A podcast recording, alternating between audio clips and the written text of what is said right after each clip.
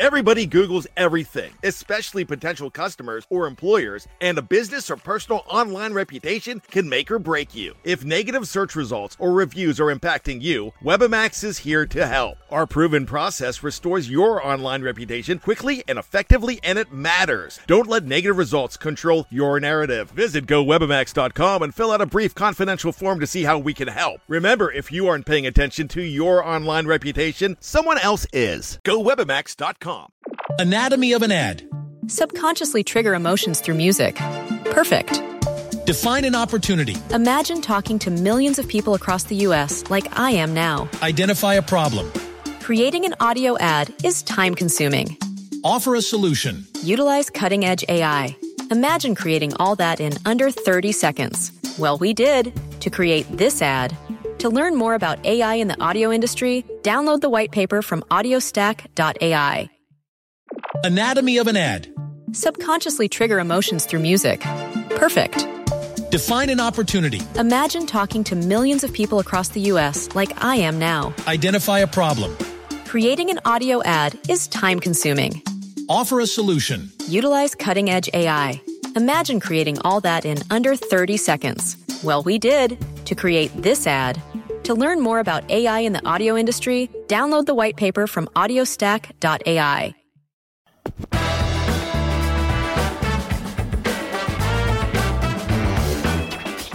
It's time for Cover 2 Broncos.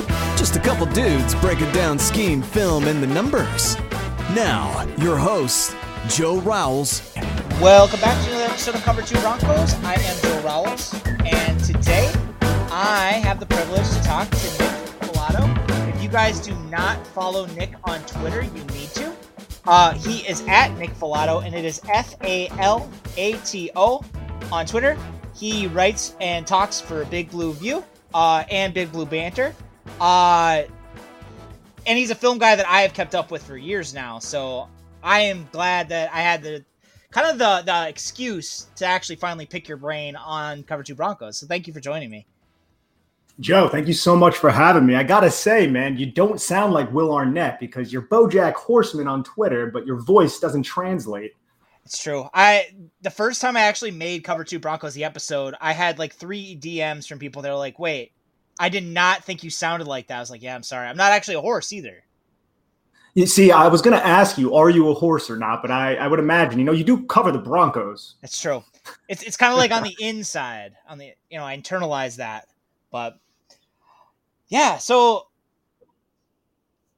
I don't I don't even really kind of so both these teams kind of enter this weekend like this is a big game like for both teams and i think like and, and, I, and I, i've talked to you about this already but like in a lot of ways before the quarterback competition in denver i kind of saw this team the giants as kind of like a mirror image in a way of the broncos in the fact that young quarterback embattled like kind of like kind of having to prove himself the team has spent a lot to surround him with talent and it's kind of like put up or shut up time and then the broncos bench drew lock so like they have decided that he was not up to the task. At least so far, they they decided that Teddy Bridgewater is a better option. But that's kind of what it looks like from afar for the Giants. Like they're kind of in that mode. Like Daniel Jones, this is his chance to prove that he is the guy this year.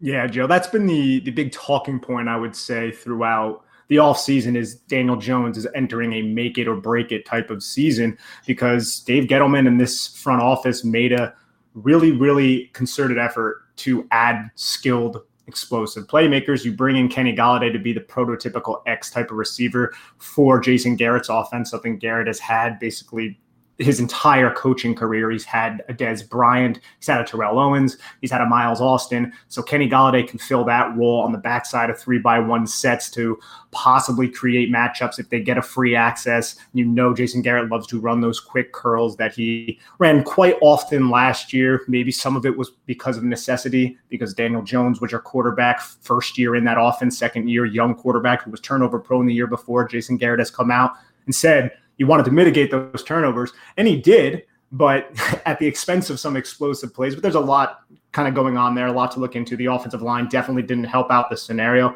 But to circle back to your original question, yeah, Daniel Jones, I mean, he had to make a decision on his fifth year option next May. You add Kadarius Toney as well, you get a healthy Saquon Barkley back. He needs to kind of clean up the processing that I feel like he he hasn't done an excellent job with quite yet. Sometimes things flash on the screen and he can get rid of the football and he just he burps the baby a little bit too much and he just doesn't get rid of the ball doesn't pull the trigger on it. And this is the nfl if you question yourself for a split second you're done especially against a pass rushing duo of von miller and bradley chubb. So i mean i'll be watching that this week but this something throughout the season i hope to see from daniel jones. Because last year we saw some positive strides i would say now, it didn't really translate in the stats whatsoever, but you saw him kind of manipulate safeties and single high looks pretty solidly, especially on those four verts that he had success running in 2019 in Pat Shurmur's scheme and last year in 2020 with Jason Garrett. You saw him look off that safety, come back, get a one on one advantageous matchup, even if it was to Golden Tate on a slot fade. He would put a pretty good ball out there. And I would say that he, he throws a pretty solid deep ball. He doesn't have an elite arm. I don't think he has those elite Justin Herbert, Patrick Mahomes type of uh, physical capabilities. A lot of people kind of compare him to Josh Allen. Oh, he can make that Josh Allen third year leap. But Joe, honestly, man, like he he doesn't have that kind of physical ability that Josh Allen has. I think he can be a, a good quarterback in this league. Like uh, I'm talking maybe you know top 18, something like that, maybe top 15 if everything goes right for him. But he has to put it all together this year. This is the year that it's going to have to happen. And he has a coordinator that didn't necessarily maximize yards after the catch last year for him, and an offensive line that's going to be problematic. So there's some things stacked against him, but it's definitely something that could materialize, and we'll get glimpses of it in Week One against your Denver Broncos. Yeah, I mean, it would be huge for him if he can kind of come out of this game because I, I mean, even without, so as we say, you know, as we're chatting, Bradley Chubb looks like he is going to be listed as questionable. Uh, he's been a limited participant in practice for two weeks now. Um, and based on what Fangio has said over the last couple days, I don't expect him to play. Or if he does play, I do expect him to be very limited. Uh, Fangio today said he is obviously not 100%. Um, and those are the kind of things you kind of like. He's like softballing his way into basically being like, we're going to test him out right before the game. And if he's not looking like he's up to it, they won't play him. But even without, even if Bradley Chubb does not play, this Broncos defense should be pretty good. They should be a pretty good test for Jones. And the way Fangio rotates his safeties, I do expect that to put a lot of stress on Jones having to process pre snap versus post snap reads, just because when a safety spins like that, all of a sudden the look is going to be different. Um, and the Broncos use a lot of cover six. They mix in a decent bit of cover three. They do a lot of zone match. Um, so a lot of charting stuff gives them a lot of man coverage, but last year especially like i don't know if they were running that much man compared to like what the analytics say. Whereas like i think they were running a lot of zone match. But now that they have patrick surtain now that they've gone out and got kyle fuller ronald darby the secondary is good enough that they could run man like just straight up man up on the, uh, the receivers. And the fact that the giants have they they had, they dealt with a lot of injuries. You and i have chatted about this. Kenny golladay was limited early in camp hasn't gotten to practice much I know Toney has been limited for a big chunk. So, do you expect them to play? Yes, I expect both those players to play. I expect Saquon Barkley to play. I would say the one player that I don't expect to play is Evan Engram. He actually might have already been ruled out right before we started recording this. I don't expect to see him at all. So I think you're going to see a lot of Kaden Smith and a lot of Kyle Rudolph. Somebody not a lot of people are really talking about because he dealt with the foot surgery through the offseason. The Giants said they were going to sign him. Then they found out he had the foot injury. They honored the contract that they gave him because that's the Giants organization, stand up, button up organization. Kyle Rudolph seems like he's going to be healthy. I think he's going to actually be a, a low key big part of this offense because we know Jason Garrett loves those 12 and 13 personnel packages. I want to say that he ran 12 personnel like 27% of the time yep. last year, which was one of the top teams. So I mean that's that's a lot of tight ends and they love stick. They love the stick concept, they love the spacing concept. And honestly, Evan Engram was sort of a square peg in a round hole in that role. I know that rhymed. That's pretty cool. But he was uh, he was last year because he's not the type of player that you want running five yards up the field, breaking back, sinking his hips, breaking back towards the quarterback, and having to quickly concentrate on a ball that's already been released from the quarterback's hands. His concentration isn't that great. His catching ability is is marginal at best. Whereas Kyle Rudolph is one of the best catching tight ends in the National Football League. Has incredibly soft hands. He's a nuanced, nuanced route runner, but he's just not the athlete mm-hmm. that Evan Engram has. And there's something among Giant fans, Joe, that like we always um somewhat complain about. It seems like Evan Engram, he was drafted in 2017, first round, to be that tight end who can split two high looks, split the seam, and kind of be a thorn in the defensive coordinator's side. And he's never really been utilized to that potential quite yet. And this is the third coaching staff now. You had McAdoo, you had Shurmur, who you're well aware of, and now you have Jason Garrett. And last year, that wasn't necessarily his prime utilization. I think the best way you can utilize a healthy Evan Engram is to get him up the seam, you get him on drag routes against linebackers or even star type of defenders. He's athletic enough to where he can outrun them and he'll be a lot bigger than those types of players. But we haven't necessarily seen that materialize. But in terms of Sunday, I think you're still going to see a decent amount of 12 personnel, and they love using Kaden Smith as a blocker on their base favorite counter, GH counter type of run where he kind of just follows the backside guard who kicks out the end man on the line of scrimmage, and he just finds the most dangerous man in the hole, typically the alley defender, and just absolutely annihilates him. Kaden Smith has come a long way as a blocker from being like a six round pick by the 49ers back in 2019. So he's a name to monitor, but behind those two, you're not looking great at the tight end. You're going to have to promote one of these guys who are on the practice squad right now, either the kid from Miami they just picked up, or Ryan Izzo has a history with uh, Joe Judge. So I'm, I guess, intrigued to see what exactly happens there. One thing I, am curious about with that because if the if the Giants are going to run a lot of twelve, uh, last year the Giants ran quite a bit of gap concepts. Uh, yes. More, I, I want to say it was second in the league when I was looking at Sports Info Solutions charting.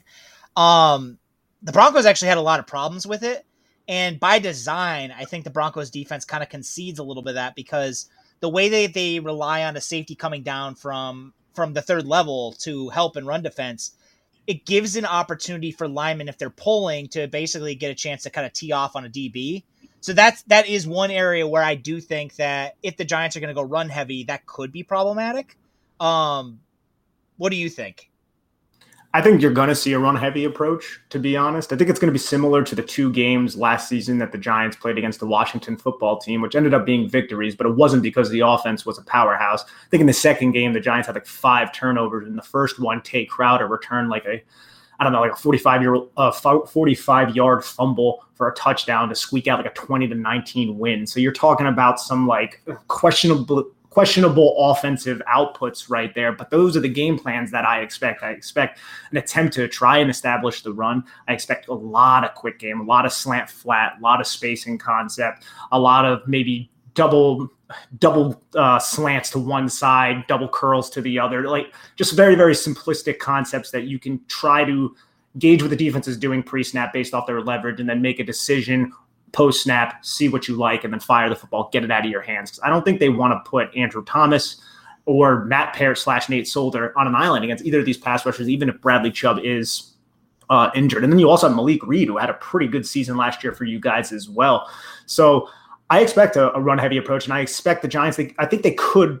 I know their offensive line takes a lot of crap, but I think they could be able to generate some push at the point of attack. They love the power gap, like you said. And, I, and, like I said before, that counter play is their favorite one. I think, I mean, Wayne Gallman running it last year was solid, but Saquon Barkley running it, you give him a defined hole, you take away the decision making from Saquon Barkley, and you set, tell him, follow that blocker you get him matched up with a safety. If he's 80% of what he was, I mean, he he can make that man miss. He can run through. He can do so many different things.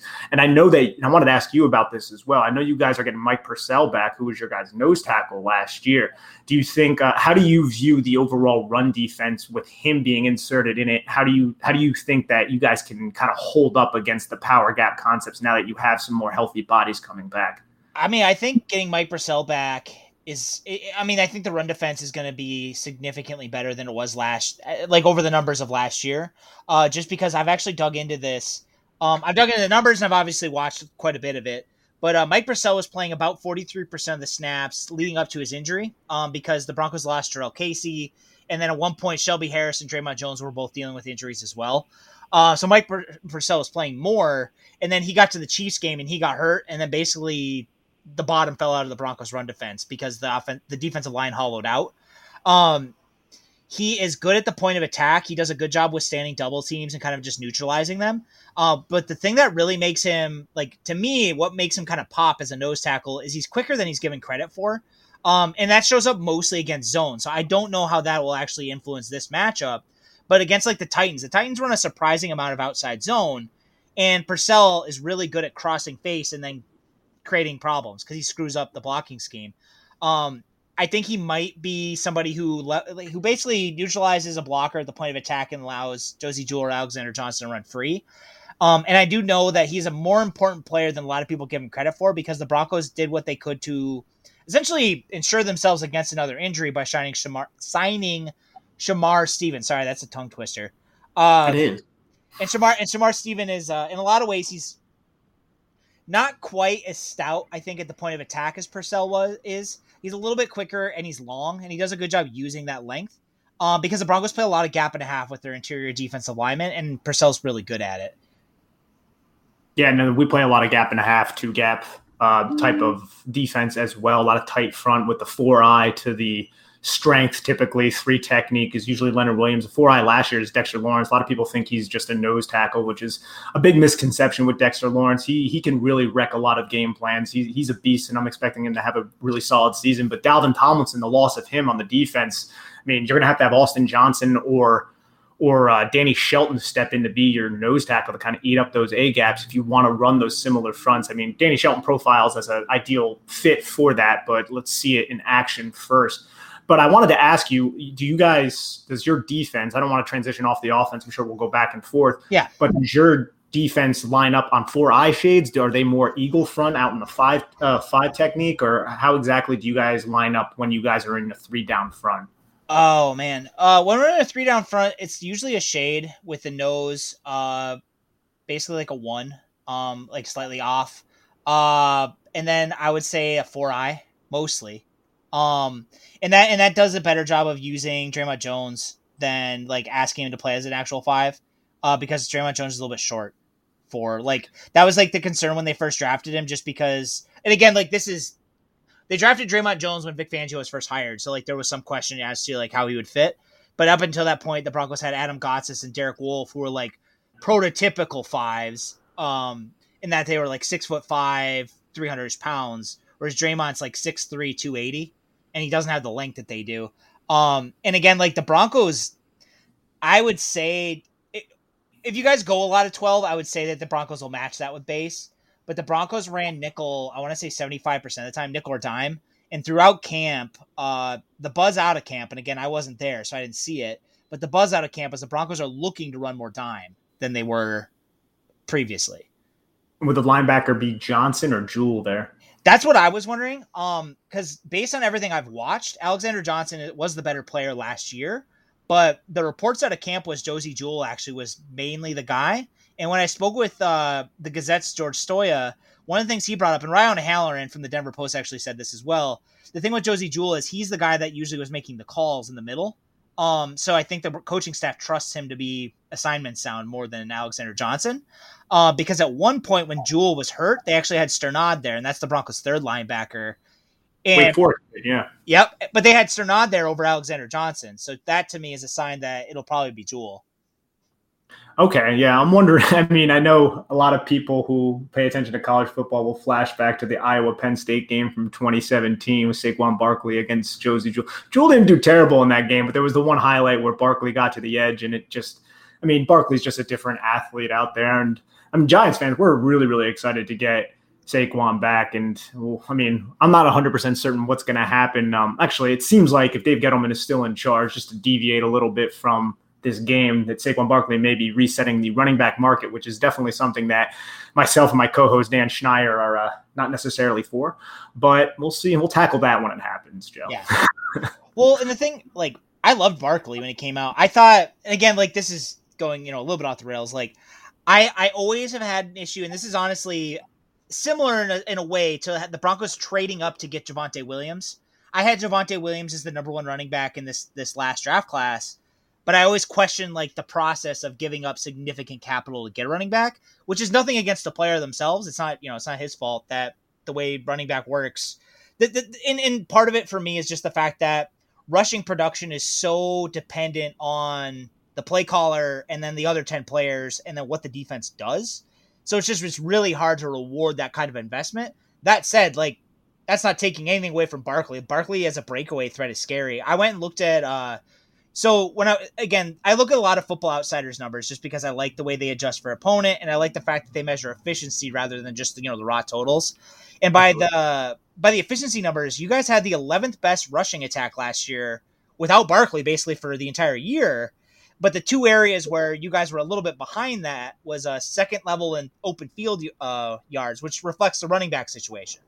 Um, Which makes and Barkley, sense. and Barkley will help that a lot, I would think, Yeah. if he's healthy.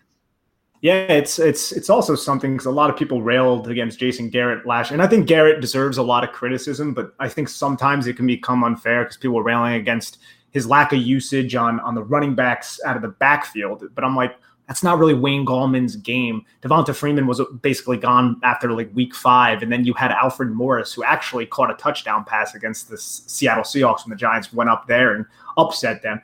But th- those probably weren't your most advantageous ways to move the football was to utilize those specific people because once you get the football in their hands they're not going like like that stat alludes to they're not going to make a lot of people miss. Whereas Saquon Barkley I really hope to see Garrett implement him into the passing attack whether that be through screens whether that be through Texas route which is that angle route it just get him matched up against the linebacker get him matched up and make get, make the defense be put into a situation where it's hey i got to make this tackle or this is going to be at least a 15 to 20 yard gain. That's what we're hoping to see because you're not going to see a lot of five step drops in, in this game. You're going to see daniel jones getting rid of the football quickly. It's going to be a lot of quick quick quick and that's obviously honestly what i want to see because i don't want to see von miller teeing up against Nate Solder. I don't want to see Bradley Chubb, if healthy, or Reed going up against Andrew Thomas, who is struggling to just frame his block and stay square. He's just been very, very undisciplined as of right now. And I'm not writing the kid off or anything, but you need to see more from the fourth overall pick from last season. I mean, a lot of people, we might be overreacting a little bit to the preseason game, but I don't necessarily think Andrew Thomas has earned the right for us not to overreact right now because of what we saw last year and what we saw a little bit in the preseason. Well, and and to your point with Garrett, uh, for all the criticism, like that's what a good coordinator does. Is they adjust to the fact that if my tackles are struggling like that, it's on me to call more quick game to try and protect them. And from the Broncos' perspective, for those listening, that is one reason why you guys shouldn't like lose your minds if the Broncos do not generate a lot of sacks in this game. Yet, like, and this is a whole you know like chicken and the egg argument. I know you understand this, Nick, but like a lot of fans look at edge rushers and the first thing you see is sacks. And if they don't get sacks, they're doing badly. And that's not true. Like if the Broncos are creating pressure or the Giants have to alter their game plan based on the threat that they present, the Broncos pass rushers are still doing their job if they're creating that pressure anyway. And then it's on everybody else to kind of do their part. So again, guys, if Von Miller does not get three sacks in this game, it's okay. Uh, it's basically I want him to rush Daniel Jones. I want him to you know force some mistakes, but I'm I'm not worried about the sack total. No, and uh, I wouldn't be either if I was a Denver Broncos fan because Garrett is going, and this is kudos to Jason Garrett and myself and Dan on the podcast last year gave credit to Garrett after both of those Washington games, which weren't exciting offensive outputs, as we said before. But guess what? They didn't put Daniel Jones in a position to turn the football over. They didn't put their, at that time, rookie tackles with Matt Perrin and Andrew Thomas out on islands against Chase Young and Montez Sweat. Don't let them beat you with their with their biggest strength. Just try to mitigate them. Run the football. Don't allow them to pin their ears back. Try not to get into third and long situations where they have the opportunity to pin their ears back and just get the football out of your hands with quick, easy concepts, slant flat, slant curl. If you want to take a shot, you could run an Ohio concept and try to get the the hit the number two on the out route, or if it's not there, you can check the football down to a running back. I mean, there's a lot of things you can do to just get the football out of your hands and kind of limit what the effect of Von Miller and Bradley Chubb will have. But then again, if you try to take a shot on first and 10, which Jason Garrett will do once in a while, he does it on first and 10, try to hit a play action shot. If it doesn't work, then you're in second and 10. Then what's going to happen? And if you don't pick up, you know, four yards, then you're in third and 10 on or third and eight. If you pick up two yards, if you decided to run the football on second and 10, and you could be in a really, really bad spot in those situations. So we're going to hope that the Broncos don't have many of those situations. It's funny hearing you say that because that's honestly, if you change Garrett's name to Shurmur, that sounds like a lot of the arguments that Broncos fans have made about Shurmur is basically like, why isn't he, why isn't he just throwing more, or why is he calling, you know, how do we end up on second and ten? Well, they're not running enough, and it's like, well, if you run and they stop you, then you're on second and ten, or if you call a play action shot, doesn't go anywhere, you have second and long, um, which you know, neither here nor there. Uh, I have one question for you. I, I feel like the Broncos defense does have a no on paper at least they should have the advantage in that matchup. Broncos defense versus the Giants offense.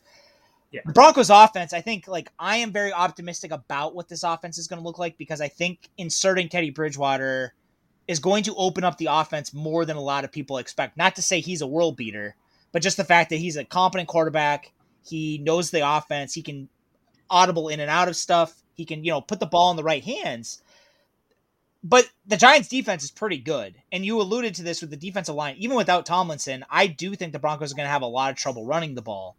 Uh, so it's going to probably put it in Teddy Bridgewater's hands to have to try and move the ball with a quick game and try and get the ball to Jerry Jeudy, Courtland Sutton. How do you like those matchups with the Broncos receivers versus the cornerbacks of the Giants? Anatomy of an ad. Subconsciously trigger emotions through music. Perfect. Define an opportunity. Imagine talking to millions of people across the U.S. like I am now. Identify a problem. Creating an audio ad is time consuming. Offer a solution. Utilize cutting edge AI. Imagine creating all that in under 30 seconds. Well, we did to create this ad. To learn more about AI in the audio industry, download the white paper from audiostack.ai. So the Broncos receivers against the cornerbacks of the Giants, the with the Dory Jackson healthy now, this is going to allow Patrick Graham, who was a very zone heavy type of coordinator last year. That was because of the personnel. That was because Isaac Yiadom, who they traded for Josh Jackson to the Green Bay Packers earlier this uh, in training camp. That's the reason why they were, I think, in zone a lot. And also, zone coverage is is also something that gives you a lot of other advantages. You can play kind of in front of you. You can see the route concepts break down. I think something that James Bradberry may be a little bit better at zone than he is at man. But I also think James Bradberry is arguably a top five corner in this league. I think he's somebody who hasn't really gotten the um, the love that a lot of the other bigger cornerbacks have received.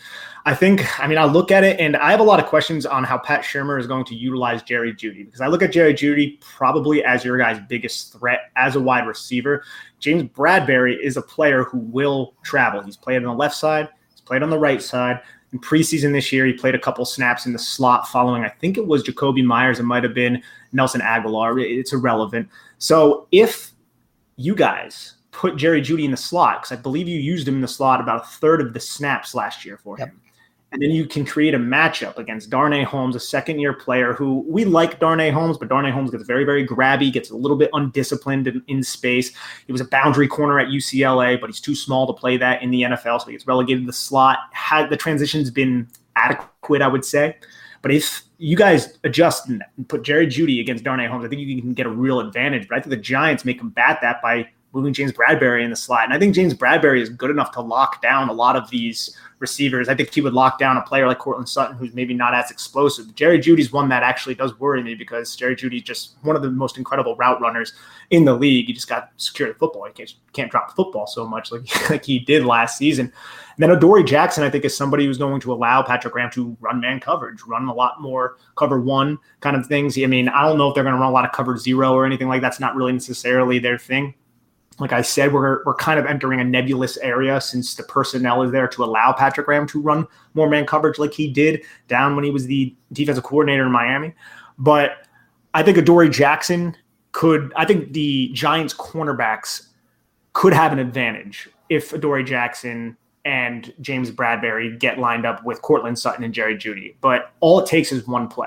Now, you have to also factor in the safeties here yep. because Patrick Graham loves running trap type of coverages. Logan Ryan is one of the best at baiting uh, the robber position, one of the best with slice coverage, allowing that number two, you know, you, number two receiver goes inside. Logan Ryan is just waiting for that. And he's just going to jump the route. We saw him get an interception in an inverted cover two look against Washington football team to seal that second victory against Alex Smith, where inverted cover two, he stepped down because pre snap he was the deep middle of the field safety. And then the boundary cornerback and the number two apex defender dropped to the deep halves. That's something that they ran quite a bit down the stretch of the season against younger quarterbacks. I think we would have saw it a lot against Drew Lock. Not certain if we're going to see it against Teddy Bridgewater as much.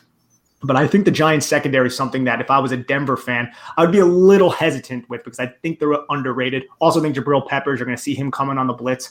He's one of the better alley defenders, I would say, in the National Football League. And Julian Love is just a versatile player. Xavier McKinney is definitely somebody you can't overlook. He missed basically his entire rookie season. He came in in week 12, played a little bit, but by the end of the year, he's playing 70 plus snaps against the Dallas Cowboys.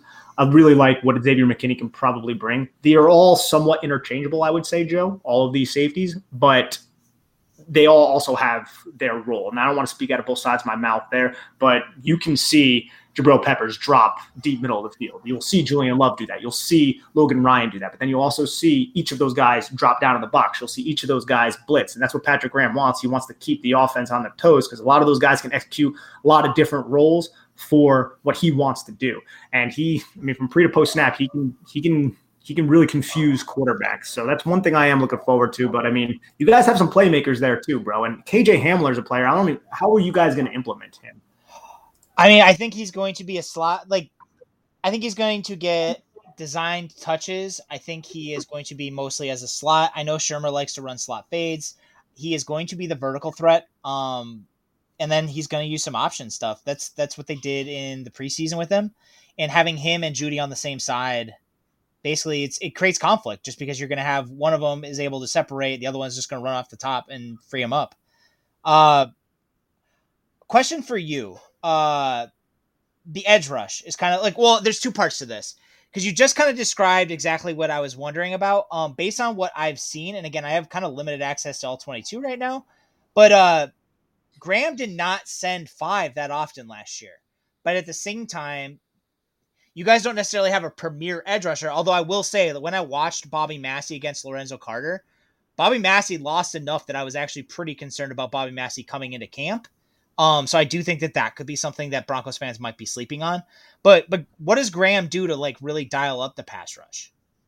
So you'll see a lot of games up front. You'll see the stunts and the twists, whether it be TE or ET. You'll see Leonard Williams be used in a lot of different manners, in a lot of different ways, I should say. You'll put him on the edge if he really wants to. I don't think that's going to happen as much this season now that the Giants actually have some edge rushers that they don't have to put like Jabaal Sheard and David Mayo there. But I think you're going to see a lot of that in their four man pressure packages. I mean, in their five man pressure packages, they will bring the whether it's a three by one set or a two by two set, whoever that closest defensive back is to the end man on the line of scrimmage, they'll sell that really, really well and bring him off. They'll drop a safety down into the box, whether it be Logan Ryan or Jabril Peppers, send him, and they like to run some a plug as well. They'll just bring Blake Martinez up the A gap and try to create interior pressure that way. Saw in the preseason them run a a, a, a twist in the A gap with both linebackers. They sugared the A gap and then they bailed out prior in a play prior to that. And then in this play, was a third down, and it was Carter Coughlin, who's a former edge rusher. Now they're playing at linebacker, along with Devante Downs, who's no longer on the roster. And they just twisted against the Browns and ended up getting a sack fumble on that play, I believe. So I think those are the ways you're going to see uh, the pressure. I don't expect a, a, lot of blitzing. It's not something they did last season uh, to a, like like the Ravens or something like that. But I do believe them to be able to get pressure with who they have. And I also think just bringing Lorenzo Carter up. That's somebody who tore his Achilles in week five. He's back. He looks good out there. Lorenzo Carter could, and this is his contract year, he could be a big surprise. And I've been on that Lorenzo Carter train since the Giants drafted him in the third round out of Georgia. I really love that pick. Hasn't necessarily come to fruition, but he's somebody that that has the athletic capabilities. He has the bend in his lower half. We saw that against the Patriots back in 2019.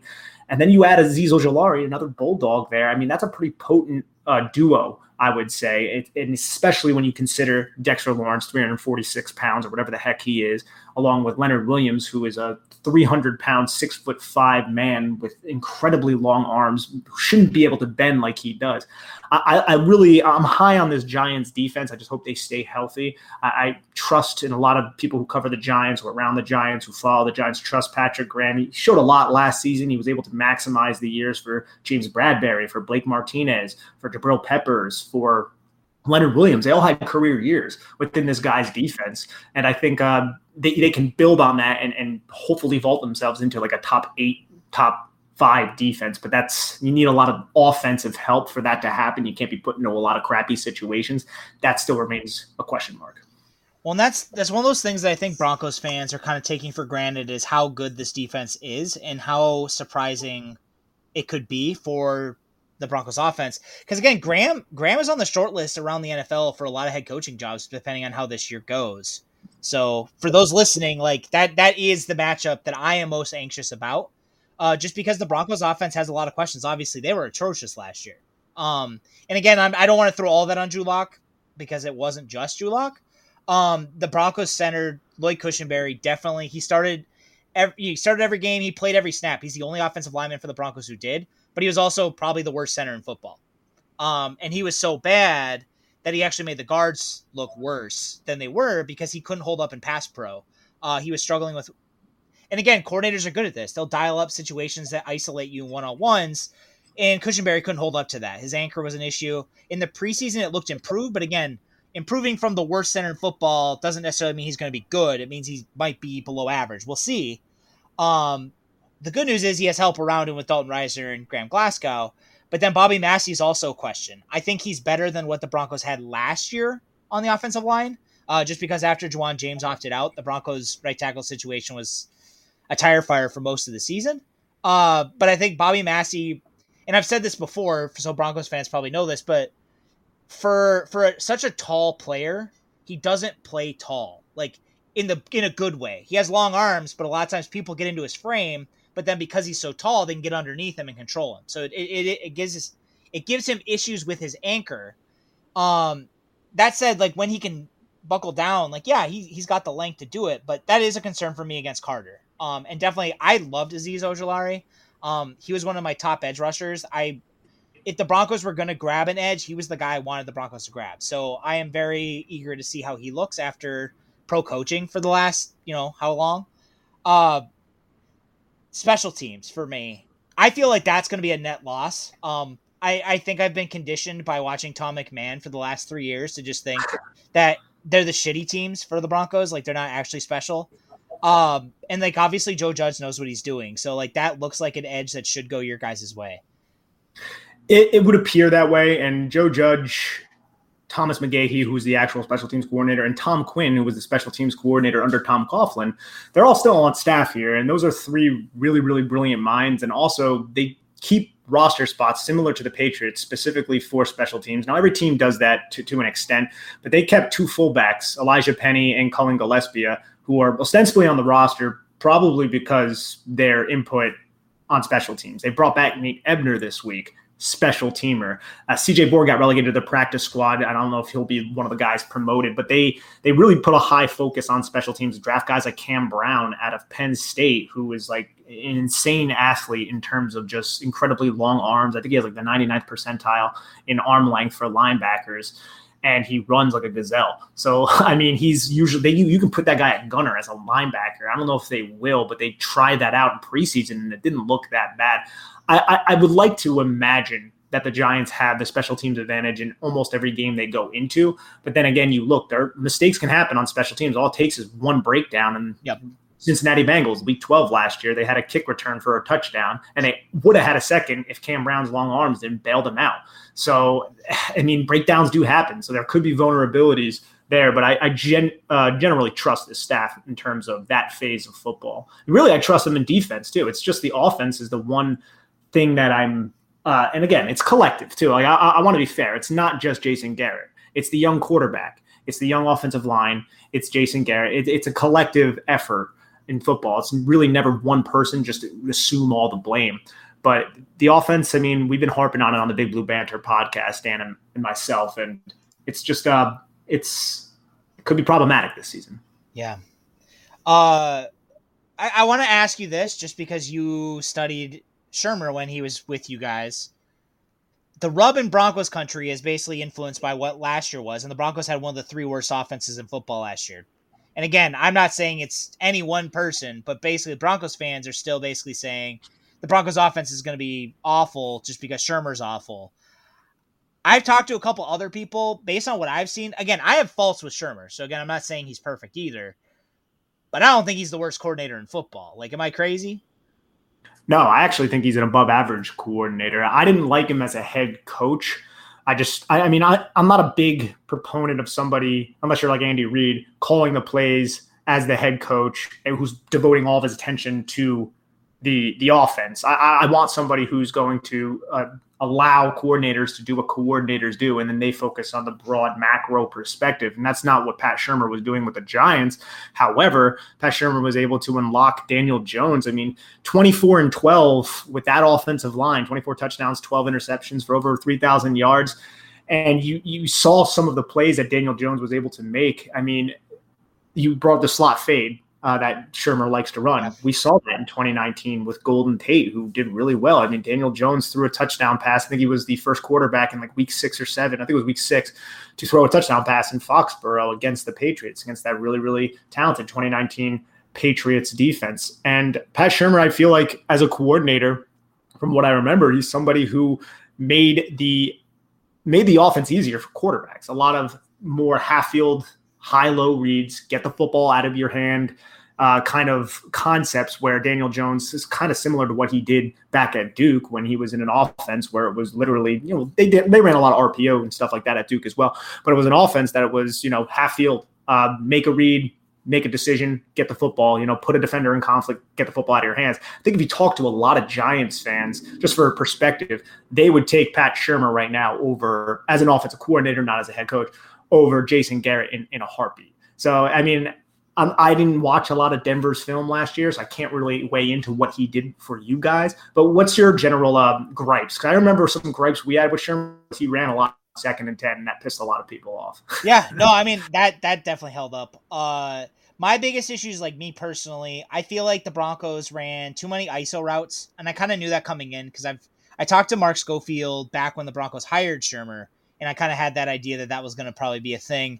Uh, I think you get to about the 30, like going in, and he always dials up a shot play from about the 30. Like that's just like a thing. Like one of those three downs is going to be devoted to just throwing it up, and hopefully somebody comes down with it.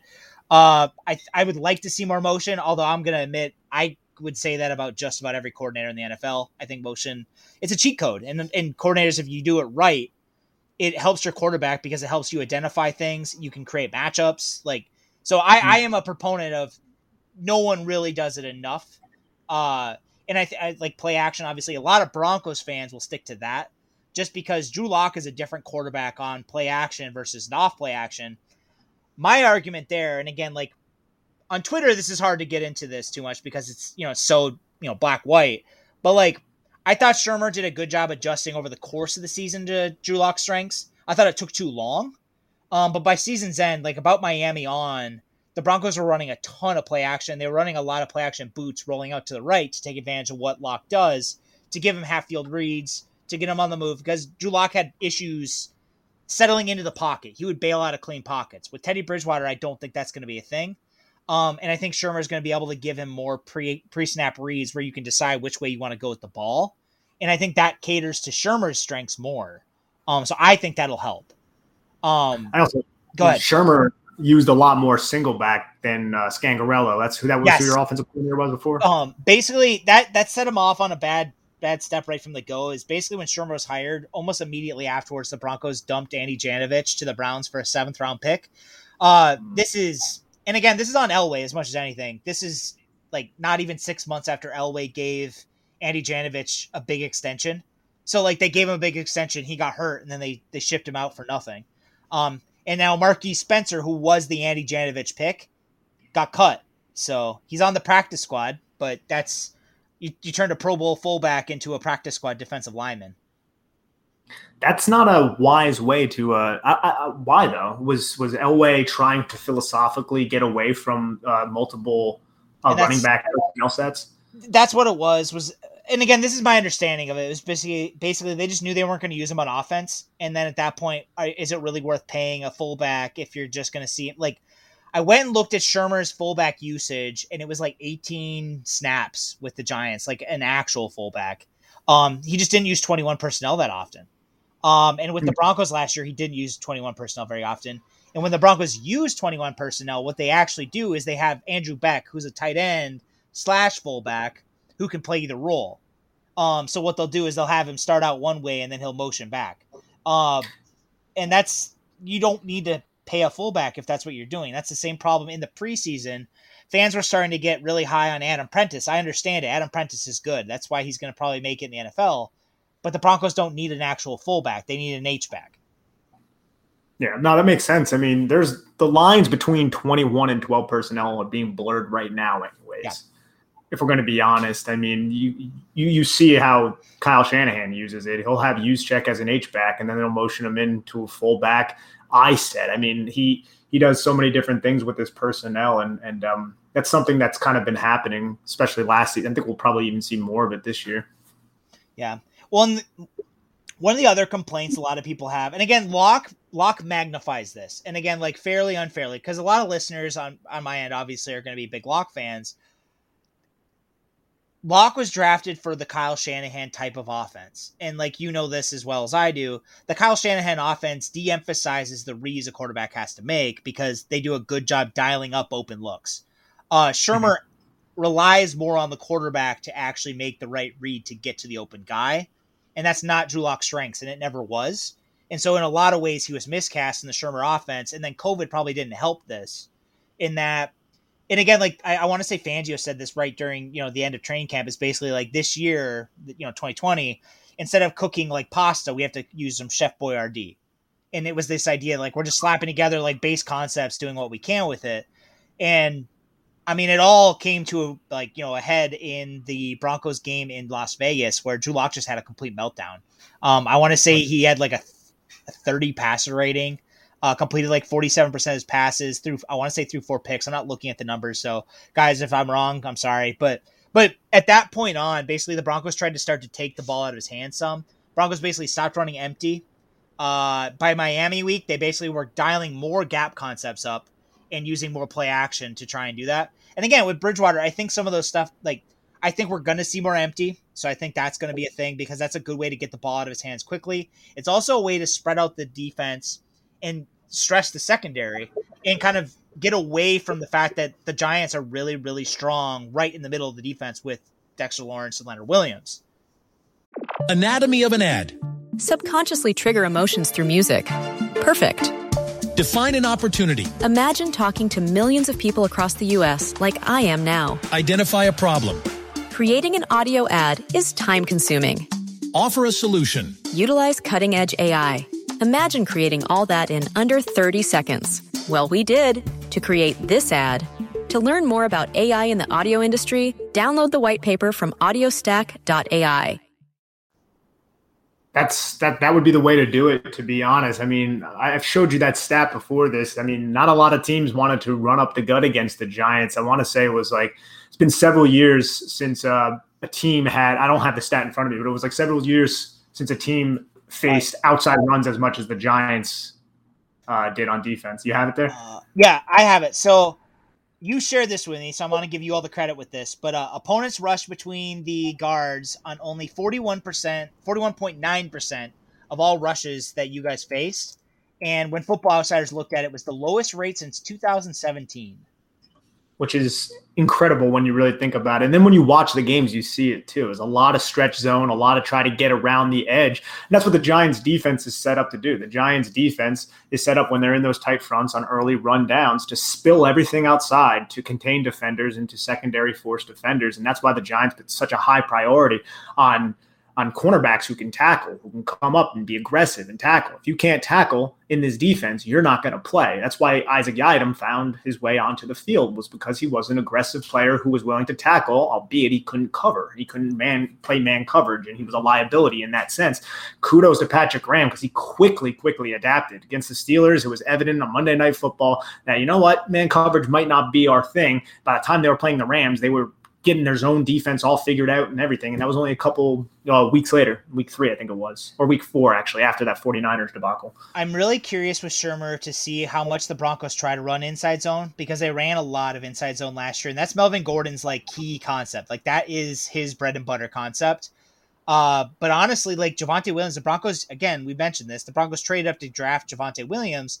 Javonte Williams is actually best on like OH counter or like GT counter. Like he's better on gap concepts where he's not actually having to make the decision where to go to the ball. Um, and that is that would be a way to kind of get him out on the uh, the boundary. And Javonte Williams is really good at breaking tackles. Like he's one of the better tackle breakers that I've like his contact balance is insane. Um, and that would be a good matchup of getting him against a DB. So I do think the Broncos are going to try and do that.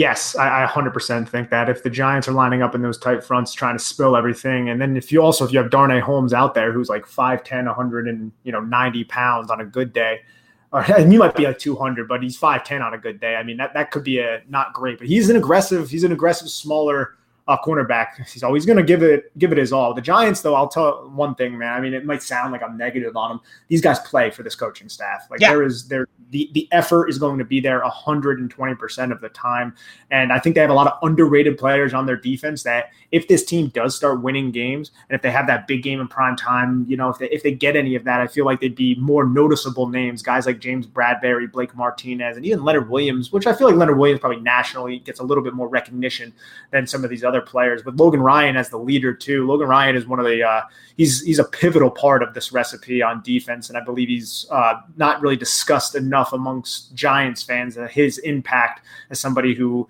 ensures that everything's set up on the back end uh, pre to post snap, and also his ability to kind of trap quarterbacks into bad mistakes. I, am a big uh, Logan Ryan Logan Ryan fan. That's why he got that contract, and that was a pretty hefty contract at the end of the season. But we'll, hopefully, he can uh, maintain young legs through his early 30s.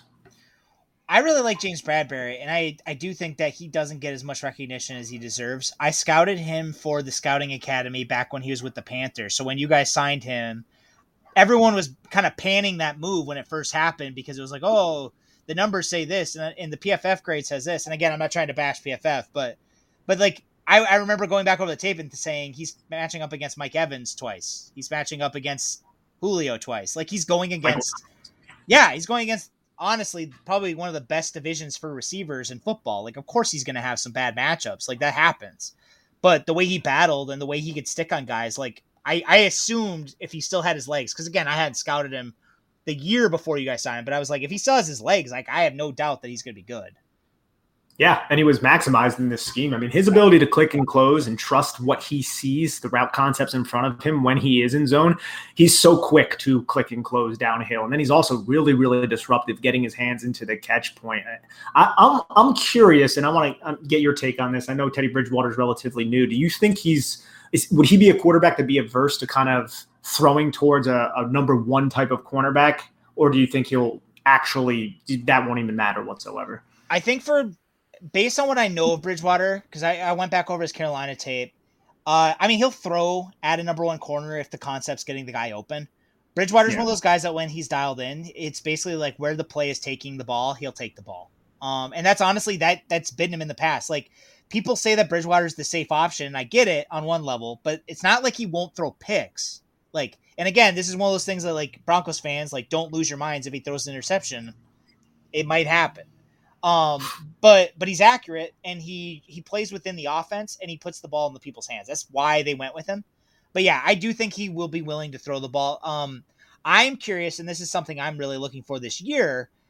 One of my biggest critiques of Bridgewater off the tape I've seen is that he is too conservative at times. Um, he doesn't go deep. He'll take the easy completions, and Shurmur will dial up shots. So it's like you got to take those shots if they're there.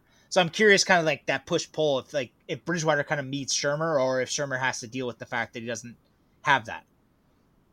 That's in, that's interesting to be honest, because I'm just thinking back to Pat Shurmur as the head coach of the Giants. He dialed up those shots for Daniel Jones, and Daniel Jones he hit those shots. I mean, Darius Slayton was a was a breakout, I guess you could say, rookie as a fifth round pick, maximizing those yards on those types of plays down the field, usually in slot fade type of situations. And last year he kind of had a down year as that ex receiver in Jason Garrett's scheme. It wasn't, he was kind of uh, pigeonholed into a role that might have been a little bit too big for him. And now he's a fourth receiver, or uh, yeah, I guess you could say uh, you got Kenny Golladay, Sterling Shepard, and then I don't know how you feel about Kadarius Toney. It's hard to really know where he's at right now. And then you have Darius Slayton, who I still think will be involved.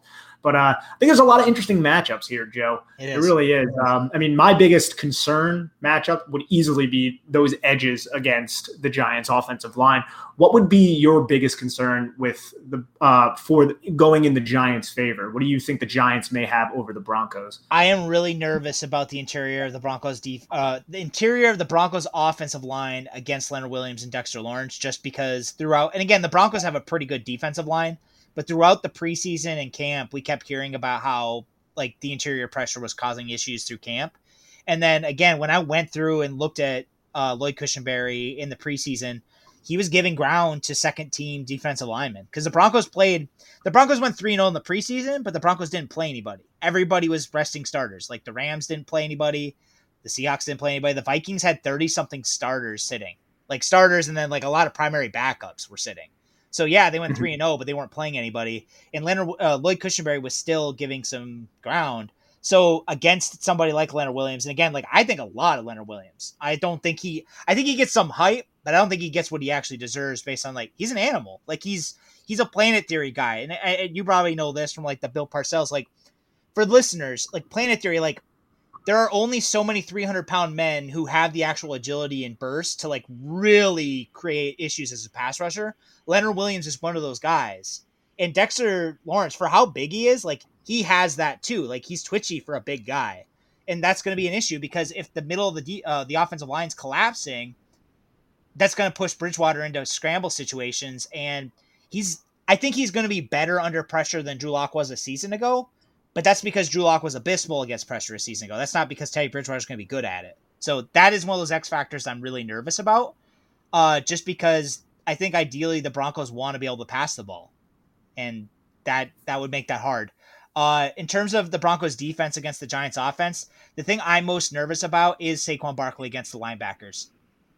Yeah, that's that's what I would uh, circle as something that I'm excited to see. But again, I'm also just excited to see Saquon Barkley back out there. There's one more player I do want to ask you about, and that's Garett Bolles. Because yeah. first off, I want to ask you, how is it having one of the premier offensive line coaches in the National Football League. Because Giants fans, we've been just complaining so much because we never get one, and it seems like Mike Munchak is up there with Bill Callahan as a one and two. He is, and what's weird about it is the Broncos. Like, first of all, the Broncos still have had a lot of issues with their offensive line. Uh, I want to say about a month or so ago, I actually had a conversation with somebody on Cover Two where I asked him, "Well, how long until we start to say, well, Mike Munchak's not doing his job?" And again, I said this not to like suddenly dial up the heat on it because I think there's obviously a lot to this. Um, because the Broncos' problems on the offensive line, a lot of it is collecting talent. They paid Ja'Wuan James a lot of money, and then he basically has been a like he was a huge free agent bust.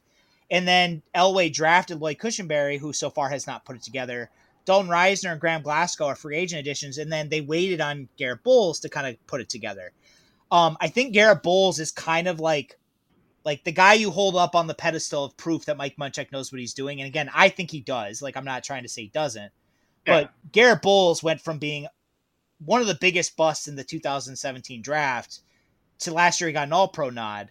And and I, I think you and I both keep up with Brandon Thorn. Like I think the all pro nod might have been a little bit rich. Um, not to say he he, he allowed eight pressures by uh, Sports Info Solutions charting. So like, he played really well. But when I talked to Thorn and when I've gone back over his tape, like he still does have some issues with his hands. Like his hands are still kind of coming along. So I think he could lose to a premier rusher. And the other problem is Dalton Risner had a lot of issues with stunts last year, which again is why I asked you about what Graham's going to do because when when you isolate Dalton Risner against speed, he's had a lot of issues.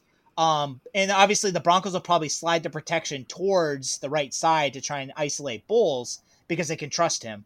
But that might cause issues if he's dealing with somebody coming late and he's not ready for it.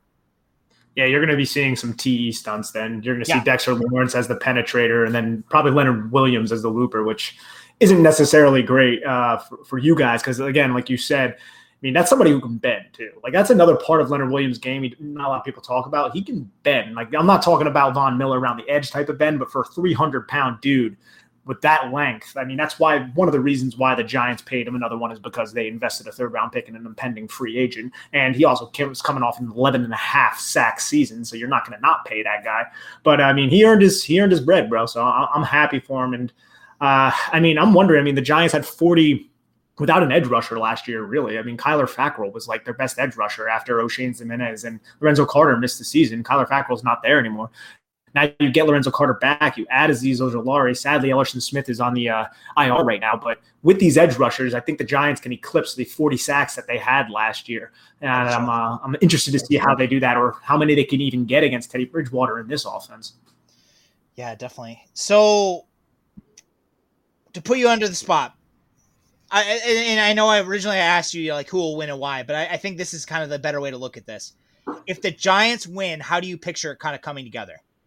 The Giants win this game, I think there could be a special teams mistake. I think the defense could take advantage of Teddy Bridgewater, maybe force a turnover or two, create a short field where Jason Garrett and the offense can have a easier path to kind of scoring because the, the, offense last year with the Giants, it was a lot of like 12, 13, 15 play drives. All right, we're in the red zone. Oh, okay, we can't cash in. We got to kick a field goal. So hopefully that can change it. But I think it's going to be more on the on the defense and the special teams rather than the offense if they were to win this game. But I will say on the offensive side, I think that with this Saquon Barkley back, I think you can get explosive plays much easier, which was the biggest bugaboo for this team last year. So you're talking about one run that hits right. It could be a really, really explosive play. And if they can get the ball rolling and they can establish the run, I think maybe they can just kind of possess the ball enough. But I don't really trust the the team to be efficient on third down. So that's why I've definitely more towards the defense. But I would not be shocked if we see one explosive play from the Giants offense, which is something that we would love as Giants fans because it didn't happen a lot last year. If the Broncos win, what do you think it's going to look like? Ah, strip sack. Uh, we, we've seen it way too much. I, I think uh, you're going to see Daniel Jones under a lot of pressure. I think it's going to be, I just think in general, it's probably going to be like an ugly 20 to 16, you know, maybe I don't even know if 17 14, that's a little bit maybe really ugly, but like a 20 to 16 type of win where there's a lot of field goals and it's just kind of gross. But I think it's just defense just getting at the Daniel Jones, Andrew Thomas, just surrendering pressures, similar to what we saw in the Arizona game last year against Vance Joseph's defense and what we saw against a lot of the Dallas Cowboys in the week five loss, which was another abysmal performance by the offensive line. I think it would be because of that. And then Teddy Bridgewater is just not making mistakes. He may not be doing, you know, putting up 350 passing yards or anything like that, but he's doing enough to allow Pat Shurmur to stay on script to get them into scoring position to either cash in with touchdowns or kick enough field goals to outscore the Giants offense that's going to be struggling because of the pass rush you guys have. I kind of hope that's how it looks. I, I don't. yeah, understandable. But uh, how much? And this is kind of as an aside. How much do you watch college football then? I I, I watch a lot. Yeah. Yeah, I watch college football. What do you think of this quarterback class? I just have to ask you because again, if Daniel Jones does not pan out, you guys are back in the quarterback market. Obviously, the Broncos now, now that they benched Drew Lock, are almost definitely back in the quarterback market. Like the the the consensus seems to be that this class is not going to be what last year's class was. Although last year's class was, I want to say it was special. Yeah, um, I, I wanted to say that. I wanted to say it's hard to put those classes next to each other because last year's class was really, really special with Trevor Lawrence, Zach Wilson, I mean, Lance, Justin Fields. And then you got Mac Jones, who a lot of people are just like, ah, Mac Jones, whatever. But I'm like, dude, Mac Jones is, is, is solid. Like he's, and he landed in a perfect situation as well. But this class, I mean, I'm not going to sit here and act like I'm fully spun up on these prospects, but I look at Rattler and I see an athletic player who struggled in week one. It could be week one jitters. Who really knows? It's kind of hard to to say. Uh, Howell definitely struggled as well. Sam Howell from um, North Carolina. I mean, he's a little bit smaller, undersized. I, I I don't know if I would love that for New York, but the Giants are always looking for like a like a a tall Daniel Jones, Eli Manning type of guy who's never going to to attract a lot of attention to themselves, kind of kind of like player. And I don't really know if there's anybody like I don't know enough, I guess, about the quarterbacks to see if there's going to be a player like that. But they're always looking for that that politician type of uh, guy who's going to say all the right stuff in the interview. And uh, obviously, they're going to have to be able to play. But just looking at it as a whole, the kid from um, Liberty has a pretty intriguing skill set. Willis. Yeah, Malik Willis. He has a big arm. And then Carson Strong, he has a huge arm. Uh, I think he threw an interception this week, but I mean that was an exciting game as well. I'm trying to think of other other guys off the top of my head right now. Carson Strong was one that definitely just because of arm talent, and that's what I love. And Willis has arm talent too. So from an arm talent perspective, those two uh, intrigue me. But I mean, I, am not gonna, I can't make a declaration just because yeah, it's so. Good.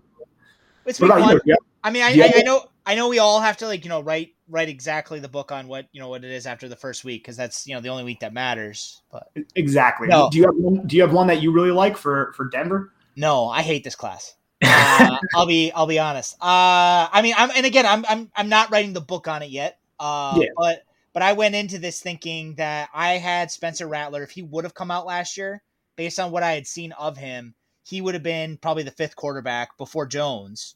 But okay. uh, but I liked all the other four more than him. Um, and he had a, you know, like you said, he had a down first game. I did not like Howell. Uh, because of Javonte Williams, I have watched a lot of Howell. I actually went over his tape twice. Granted, I was watching Williams, but then I got caught up because the narrative in Broncos local media from a couple different analysts was basically like, oh, why draft a quarterback in 2021 when you can just get Sam Howell in 2022? So I was like, okay, okay. So how good is Sam Howell? And I watched him. I see poor man Baker Mayfield. Um, and again, I liked Baker a lot, but I don't want poor man Baker Mayfield in the first round. Like that guy's not going to save you. And like we've seen what Baker Mayfield's done. Like he's okay, but he's not. You you don't want to. You're not pining your hopes on that guy. Um, no. those are the two premier. Phil Longo's are, offense too. I mean, yeah, like yeah, yeah. I and it, but like I, I saw last year's tape, and it was basically I saw a guy who, again, to his credit, he was making the most of it, but he had two NFL caliber running backs. He had two underrated receivers.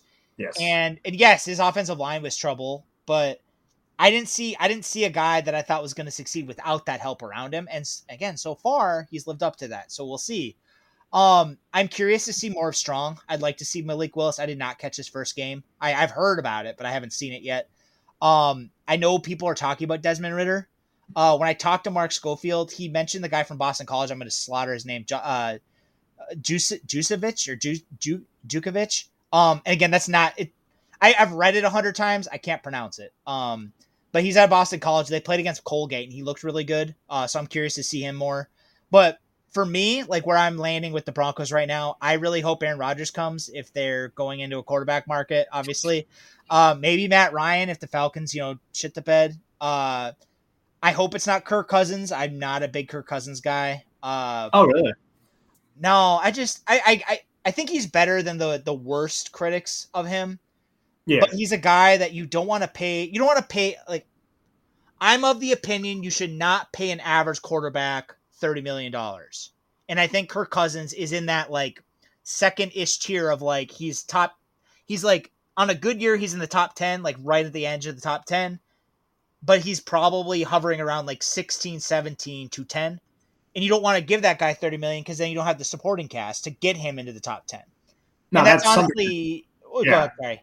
I was just going to say that's something that Dan and myself we bring up a lot on this podcast. That's kind of our thing with Daniel Jones right now. It's like, what is Daniel Jones' ceiling?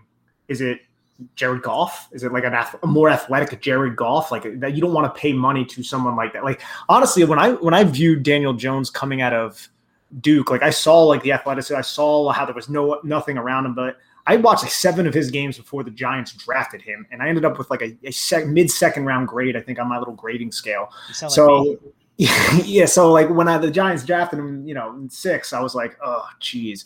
But like, I, you're gonna have to make a decision on him. And and again, I don't think those physical tools are quite there. Similar to what you're talking about with Kirk Cousins, it's like his ceiling might be like 14, you know, something like that for 13, 14. I don't know if he's ever going to be like a top 10 talent in this league. And that's also because there's a lot of damn good quarterbacks in this league.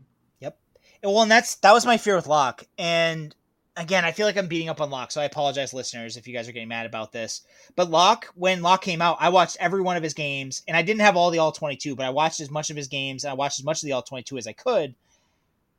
Lock has lived up to exactly what I thought he was going to be when he came out. I thought he was going to be a roller coaster. I thought we were going to get some highlight plays, and I thought we were going to get a lot of bad if he was rushed into action too soon. And and again, Broncos fans want to point to the winning record his rookie season, but they overlook the fact that the Broncos didn't play anybody in those games. Um, the Broncos played against the Chargers, who were tire fire, the Texans, who didn't have any tape on them, and they didn't have a defense. The Broncos beat the Raiders. Like they didn't play anybody. They lost the Chiefs, and he looked abysmal.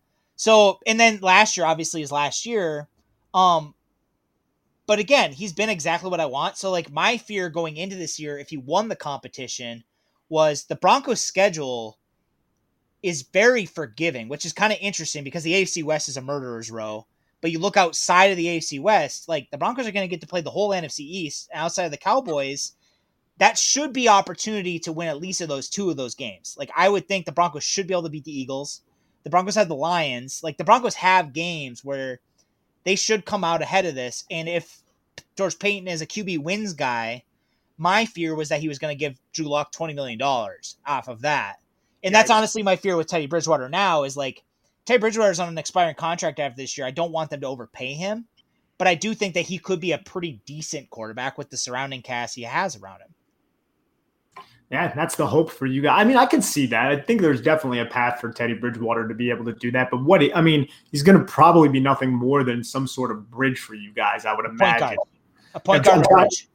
Yeah, I'm trying to like a like a like an Alex Smith or something exactly. like that in the Kansas City Chiefs, or and, trying to think of someone modern. Like, what other teams are in that situation where they have like like the Lions are in that situation right now with Jared Goff potentially. I mean, they they have people who were in the Rams front office who drafted Goff, so maybe they're going to. I mean, what is he like? Twenty six years old.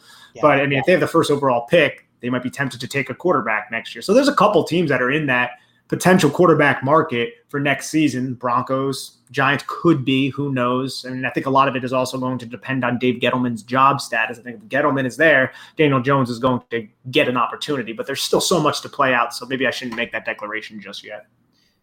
Do you think the Giants make the playoffs this year? I uh, I'm I think they could. I, if I had to pick teams right now, I probably would say no. Though I, I, I would say no. I think the NFC West is way too strong. I like the Vikings and the, and the Packers up north. I think the uh, in the South. I mean, like you look at it and you you kind of try to narrow teams down. You're like, oh crap, I don't have the Saints making it. You're like, can I not have Sean Payton making it? Like yeah. in that defense, and, and, you start really questioning it. So I don't know if there's going to be multiple teams. So I think the avenue for them to make the playoffs would be to win the division. And I don't know if I mean Dak Prescott looked good last night. Yeah, he did. he looked really good, and and the Dallas Cowboys looked really good just in general. So I, I'd probably say no as of right now. Sadly. So on the same note, do you think the Broncos make the playoffs? And you can say no because you just said the Giants won't. So no one's you know no one's too mad.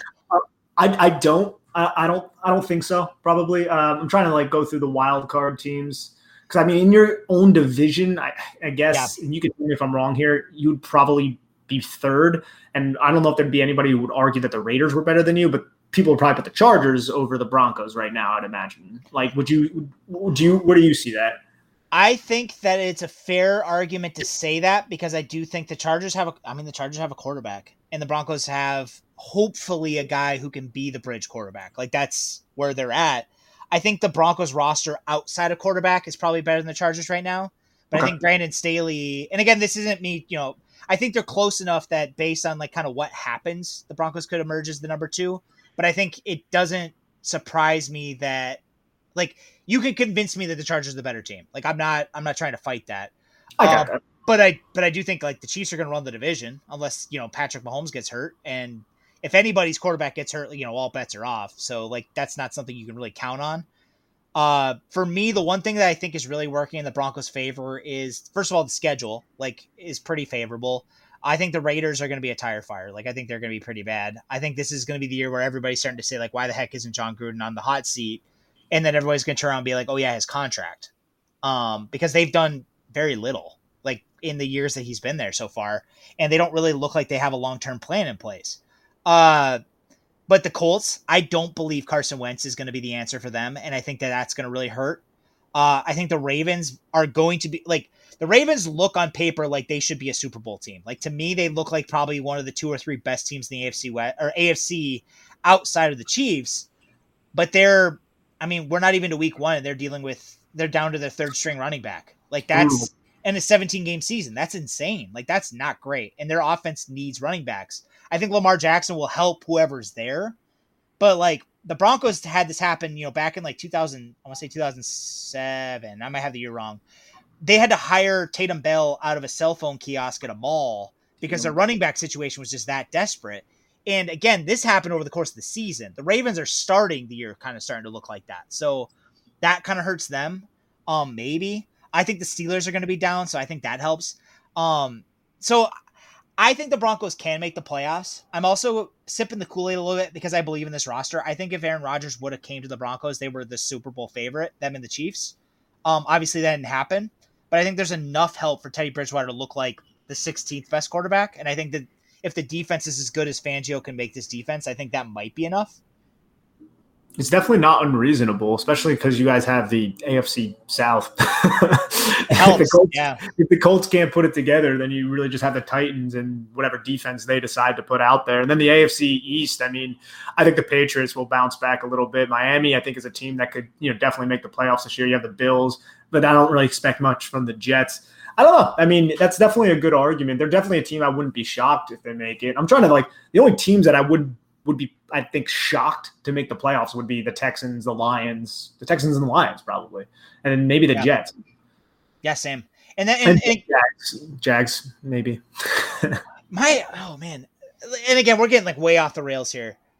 The Broncos have the Jaguars next. I am super super curious to see how that goes just because like Urban Meyer was a good college coach, but like everything that's kind of happened since he's joined the Jaguars kind of paints a picture of like a guy who's in over his head a little bit and doesn't really realize it. And they have Trevor Lawrence, but the Broncos are catching Trevor Lawrence in week two instead of you know week 16 where he's actually kind of figured it out. That helps me Yeah. too. Yeah, especially Vic Fangio against a, a young quarterback. I mean, he, It should help. I, I think so. So, but cool. Uh, I don't want to keep you too long. I'm keeping you forever. Uh, what you you do a better job. Like, where can people find you? What are you working on? Like, what have you written lately? Like, you sent me a really great piece, guys. If you are listening to this and have not read that yet, go read it because like I, I do these, you know, each week. I send, you know, I, I like ask somebody, like, please, you know, help me answer some questions. Most people don't go as in depth as you do, and thank you. It was awesome. Like Oh, I, no I problem. felt like I have a much better grasp of the Giants because of you. So I really appreciate it. I appreciate you having me on the Cover Two podcast, man. I mean, this was a lot of fun just talking shop. And if anybody wants to find my work, you can find me on Twitter at Nick Falato. It's just my name, F A L A T O. And myself and CBS's Dan Schneier host the Big Blue Banter podcast. You can find a lot of our Giants content. We focus on the All 22 film. Game Pass, please get that up really soon, breaking down kind of exactly breaking down the giants from an evaluatory uh, perspective and um, yeah you can also find me at big blue view sb nation giants country for sports illustrated uh, content all about the uh, new york giants